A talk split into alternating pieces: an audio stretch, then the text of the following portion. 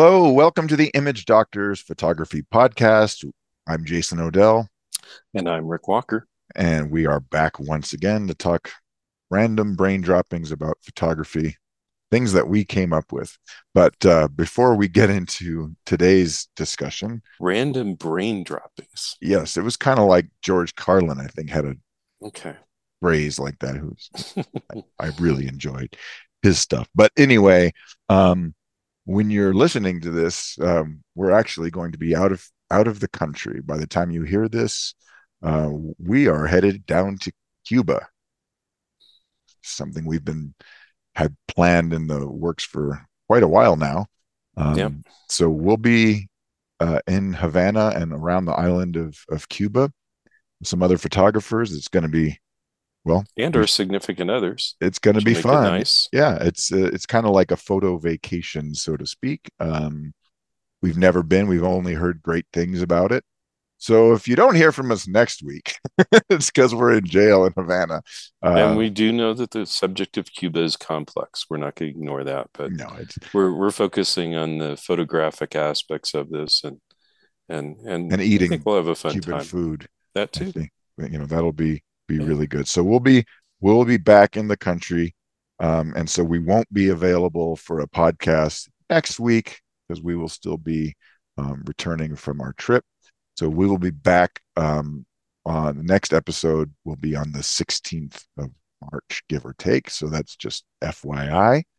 In the meantime, again, we want to shout out to our patron sponsors who signed up over on imagedoctorsphoto.com supporting our show and have access to things like our bonus videos, our blogs, and other things like that, as well as early access and discounts to things like workshops and stuff like that. So, and just one little it. added motivator um, is when we get back from the Cuba trip, we will talk a little bit about it on the regular podcast. But what we'll do in a bonus video is go through a bunch of images. Yes, so if you want to see those, we got talk a little bit more about what the experience was like, what worked, what didn't, what we were surprised by, um, etc. All of those things. So it should be fun. Absolutely, and we also sometimes have open Q and A Zoom calls with our sponsors as well. So it's a lot of fun stuff that that you can do by signing up um, at imagedoctorsphoto.com and just click the button for support the show, become a become a sponsor, and you can do that. We would appreciate it. Anyway, um, not a lot of news to talk about, at least nothing that we've seen recently after what we talked about last week's list of product announcements.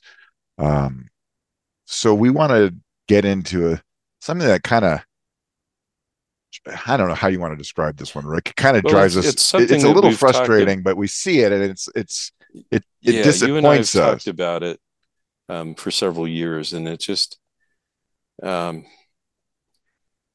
the resistance to change and new things that we see with some people not not everyone is like that by any means some people jump right on it uh, on new things and exploring what's out there but there are a remarkable number of people that just who are very locked into how they did things in the past you and know, I mean, learned, like 20 years ago in the past, yeah, almost at some point, yeah. in some cases. Yeah, it's yeah, hard. Easily easily you know using workflows that are like the ones i used in 2003 and god i'm glad i'm not doing that anymore. Um, i think the some people do have a fear of change in general in life and and photography can include that. But in a lot of cases it's it's a bit of a technology phobia or a phobia about something blowing up horribly and all their important photos getting deleted or destroyed in some ways.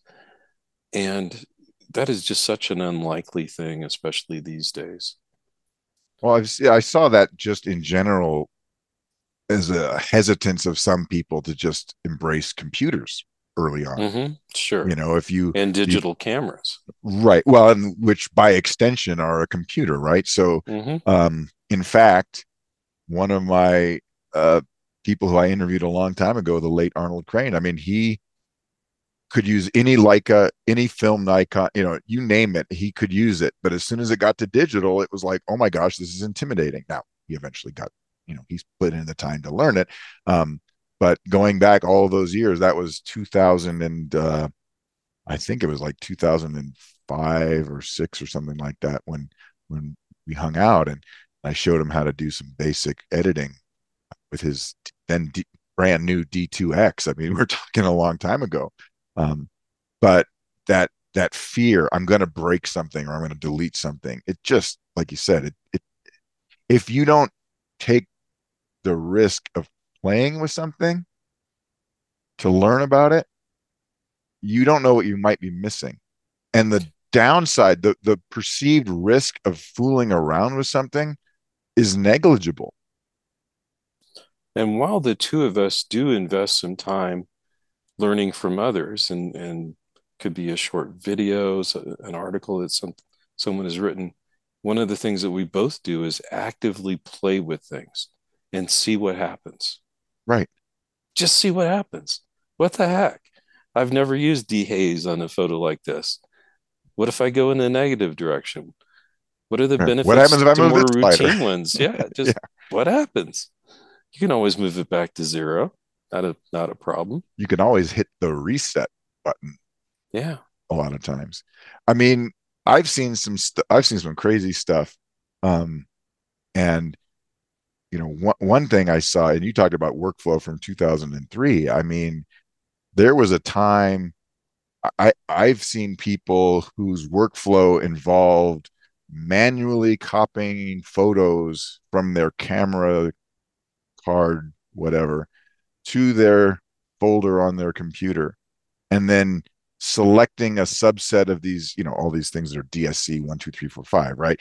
And mm-hmm. selecting a subset of those and then bringing those up in something like bridge or camera raw or whatever to and and and hope that at least a couple of those might be good. And it's like we have these tools now that are browsers and display you know where you can visually pick out and and decide which images are good or bad you know very easily and, and this rapidly. is an extreme example okay but mm-hmm. but if you're not using like a visual browser to look through your files and decide which ones are your keepers you're you're in a old school department and you're it's probably not very fun no and and and i think that's an important point and i think people may not realize how embracing a few newer things could make their photography a whole lot more fun and satisfying. You know one of the things i run onto with people using the old workflows especially is a situation where oh yeah they went on a trip two months ago. Oh any good shots from it? Well I really haven't had time to post process. They, they haven't even started, and it's because they know how long it's going to take them with their mm-hmm. Old approach. Or here's a even a variant of that. Uh-huh. I haven't even had a chance to go through my images yet. Right, right. You know, it's forget the processing piece. Just right. um, you know, it's is it you're doing that because you're just intimidated by your work. For them, I do know some people who like to let things simmer for a while. I'm not that kind of think, person. No, I, I, I mean, I kind of like doing stuff, taking a break, and then coming back. But by coming back, I mean a day or two later, mm-hmm. not two months. Right. But um, although I have come back to some shots from 2013, and I was like, hey, these are pretty good. Let me go back and reprocess yeah. them. But you know, it's it's it's funny when when um, people get stuck on certain things, and it's it's and I don't know what necessarily drives it because it, it you know there's a, a lot of a lot of reasons that people will use to justify it. Well, this is what I have. This is the way I learned. It works for me. This this is you know I learned it this way. and Therefore, you know that's just how you do it, and that's a rigid sort of way of thinking. And I think you lose a lot of potential for creativity. Um, another thing I'll hear, of course, you know, and, and it's valid, but it's I don't want to spend the money on new software. Well, okay, I get that too. I mean, this is this is true, but um, some of this stuff is really reasonably priced, and if you value photography as something that brings you joy, which we want it to be, shouldn't you invest in your software in the same way you would invest in a camera or a lens? And and that's one of the things that puzzles me. I'll hear comments about not wanting to spend money on software, but then that same person will spend thousands of dollars on a new lens that frankly is going to be a bit of a niche lens for them mm-hmm. whereas you know with some of the really good software tools there are things that you can use on almost every single image and make it distinctly better not looking over processed or whatever but looking natural and better um, and, so there's and, a lot of bang for the buck with software yeah. frankly and and and keep in mind a lot of the software i mean we both tend to gravitate towards the um, the lightroom side of things but that's non-destructive even if you're shooting jpegs not that mm-hmm. we would shoot jpegs but you get that added bonus of of being able to adjust the heck out of an image and if you don't like it you come back to it zap that those settings and and start over from scratch or do whatever you want. You're not you know 20 years ago, once you went to Photoshop, unless you took some real care in the way you process things, things were pretty baked in, you know, and I mean, and they still are in some ways, but you know, there's ways around it, but it gets tedious. And, and the, the editing tools have gotten so good um, that if you want to be creative, there's just so many great things that are available um, in some of these newer products and they're getting added to and incrementally improved all the time and it's just i mean i go back and go wow i can do this now with even 12 megapixel d2x images speaking of that camera and i mm-hmm. get some results that i never would have gotten when i was editing them at the at that time sure. you know it's just sure. really really really good um another thing i will i will um see sometimes is that I see people, and and I can understand the appeal using some software that attempts to just automate everything because you know you you feel intimidated by the oh my god i'm gonna have to learn sliders i don't want to okay i i you know I, I get this and i get that it's a process where you learn and it's a lot to it can be overwhelming when you first start out right but to never go beyond that hit the auto, you know, hit auto adjust and never and and and realize that you could do so much better. And I think, and maybe we're just weird, but I think a lot of us, you and myself are both, we enjoy that aspect of photography as almost as much as we enjoy being out capturing the mm-hmm. photos because then you make them your own creations by giving that picture your own creative stamp, whatever that might be, whatever that treatment is, you have a style. Ansel Adams had a style. Mm-hmm. It came from the darkroom. It did not come, you know, it it came, you know, a lot from the darkroom and the way he developed his prints. okay. And and some of it is photographic style from the camera. But if all you do is take your prints to the you roll a film to the drugstore and get that back and, and are happy with it i don't know it's just to me it just doesn't have that that impact i agree completely i mean yeah i'm preaching it's, to, it's what made me excited here. about digital a long time ago was the ease of doing that compared to you know what i had to do in the past for an equivalent thing which was have my own darkroom yeah and that and and and you get the benefits of both both sides you know? You had film emulsions that were good for portraits. You had some that were better for landscapes and wildlife but now with digital you can actually with a little post processing you can get in between you can have a punchy shot that still has highlight and shadow detail that you wouldn't have gotten from film for example. And, I mean, I'm just yeah. I think it's also important to keep an awareness of what's going on. What are the news things that are showing up? What are the potential benefits? Um, with some things, it's super easy to try them out. Like with the software stuff we were talking about, every company has trial versions of their plugins sure. or their software that you can download and use for, you know, typically 30 days and just see what you think. Mm-hmm. Um, Absolutely. No expense. You can decide, no, it's not for me. It's it just does a few things that are gimmicky or something like that. And but you also may find it's, it's incredibly useful to you. And and will speed things up or give you looks that you couldn't have achieved otherwise.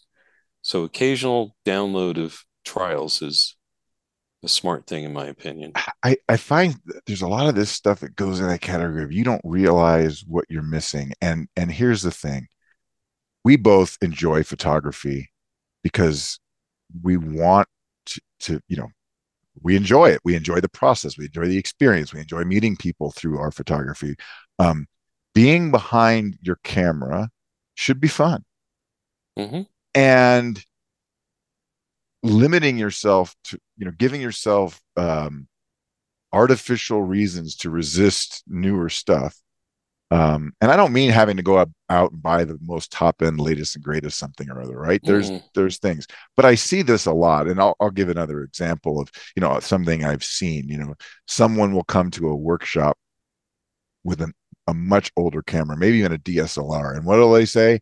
I don't want to upgrade to mirrorless. Then I have to buy all new lenses.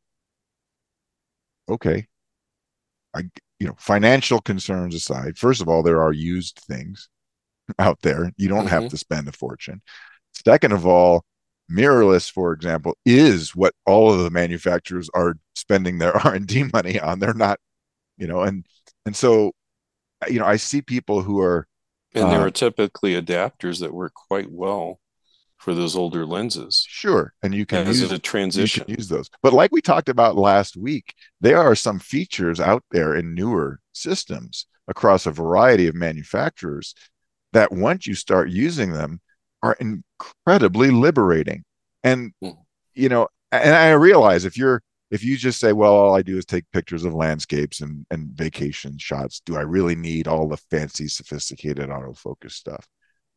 Need, you know, but but you know, like we talked about, good face and eye detection is super useful. And you can't get that very well in a DSLR. There were rudimentary ways it would try to do it, but not like what you can with a mirrorless. No.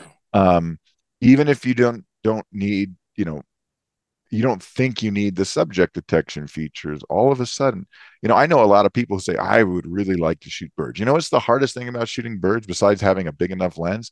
It's keeping that stupid autofocus area on the darn bird. Starting with acquisition and then just keeping it on that.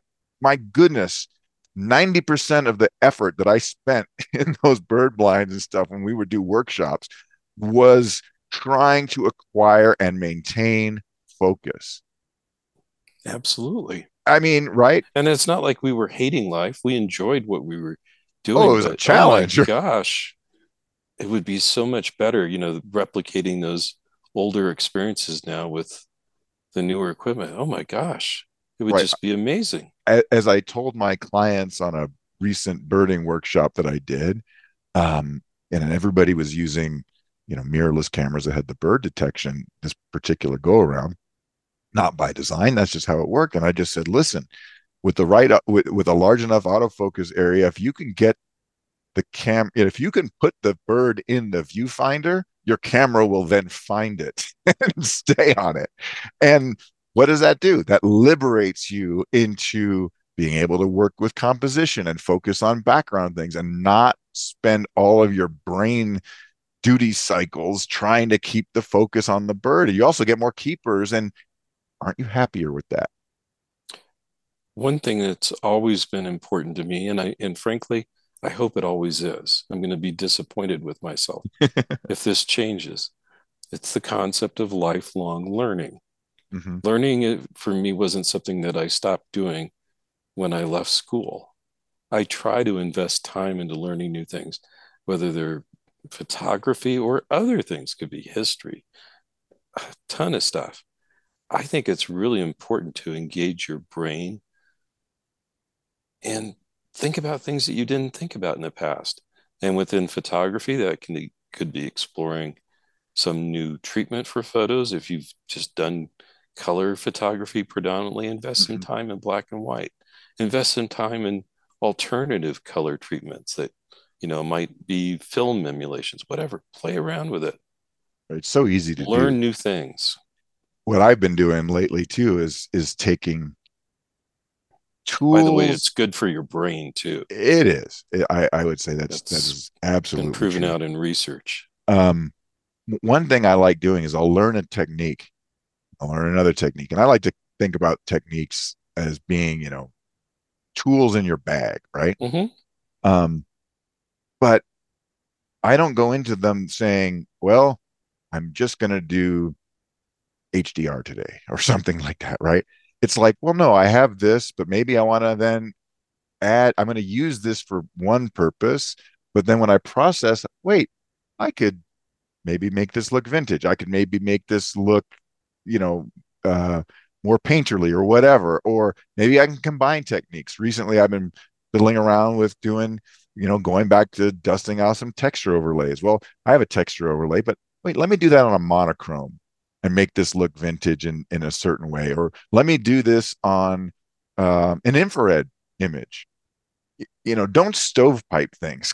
Start mixing and matching and stuff.